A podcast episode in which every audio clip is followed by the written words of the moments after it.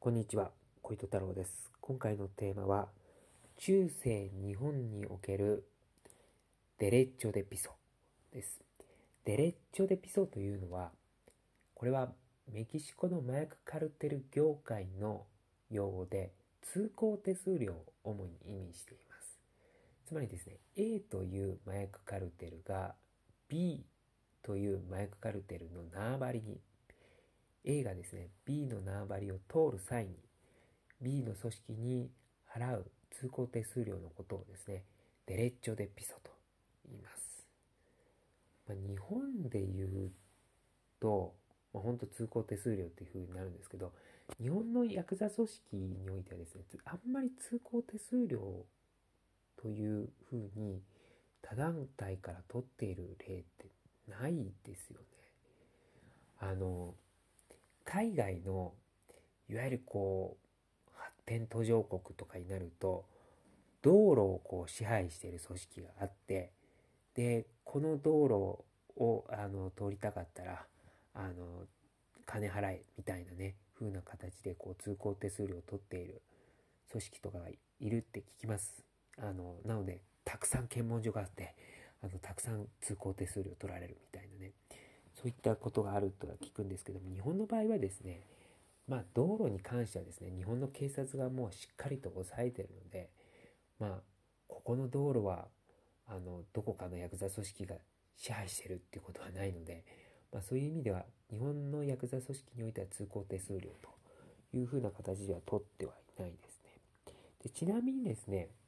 メキシコの方ではデレッチョ・デ・ピソっていうのはまあ通行手数料を意味するんですけれども、もう一方であの普通の日本でいうみかじめ料もデレッチョ・デ・ピソという言葉が使われています。でこの場合はですね、まあ、メキシコのですね、まあ、あの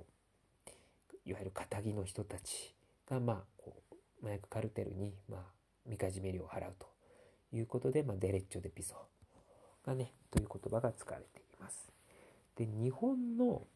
ただですね、先ほど日本のヤクザ組織には通行手数料を払うということはないって言いましたけれども、中世日本においてはですね、通行手数料を払うということがありました。で、それはどこかで、どこかというと、えっと、瀬戸内海ですね。当時の瀬戸内海っていうのは、えー、っと、物流のもう大動脈というふうに言われていました。まあ、今で言うと東海道みたいな感じですね。で、あのー、まあ当時はですね、あの鉄道がないものですから、中世の時代っていうのは船がね、まあ、物を運ぶ際には大量に物を運ぶ際には、まあ、船という手段がまあ一般的でした。でまあそうなると、まあ海上交通ルートになるので、でまあ京都に近いと、京都に、えー、京都を含めて関西の方に、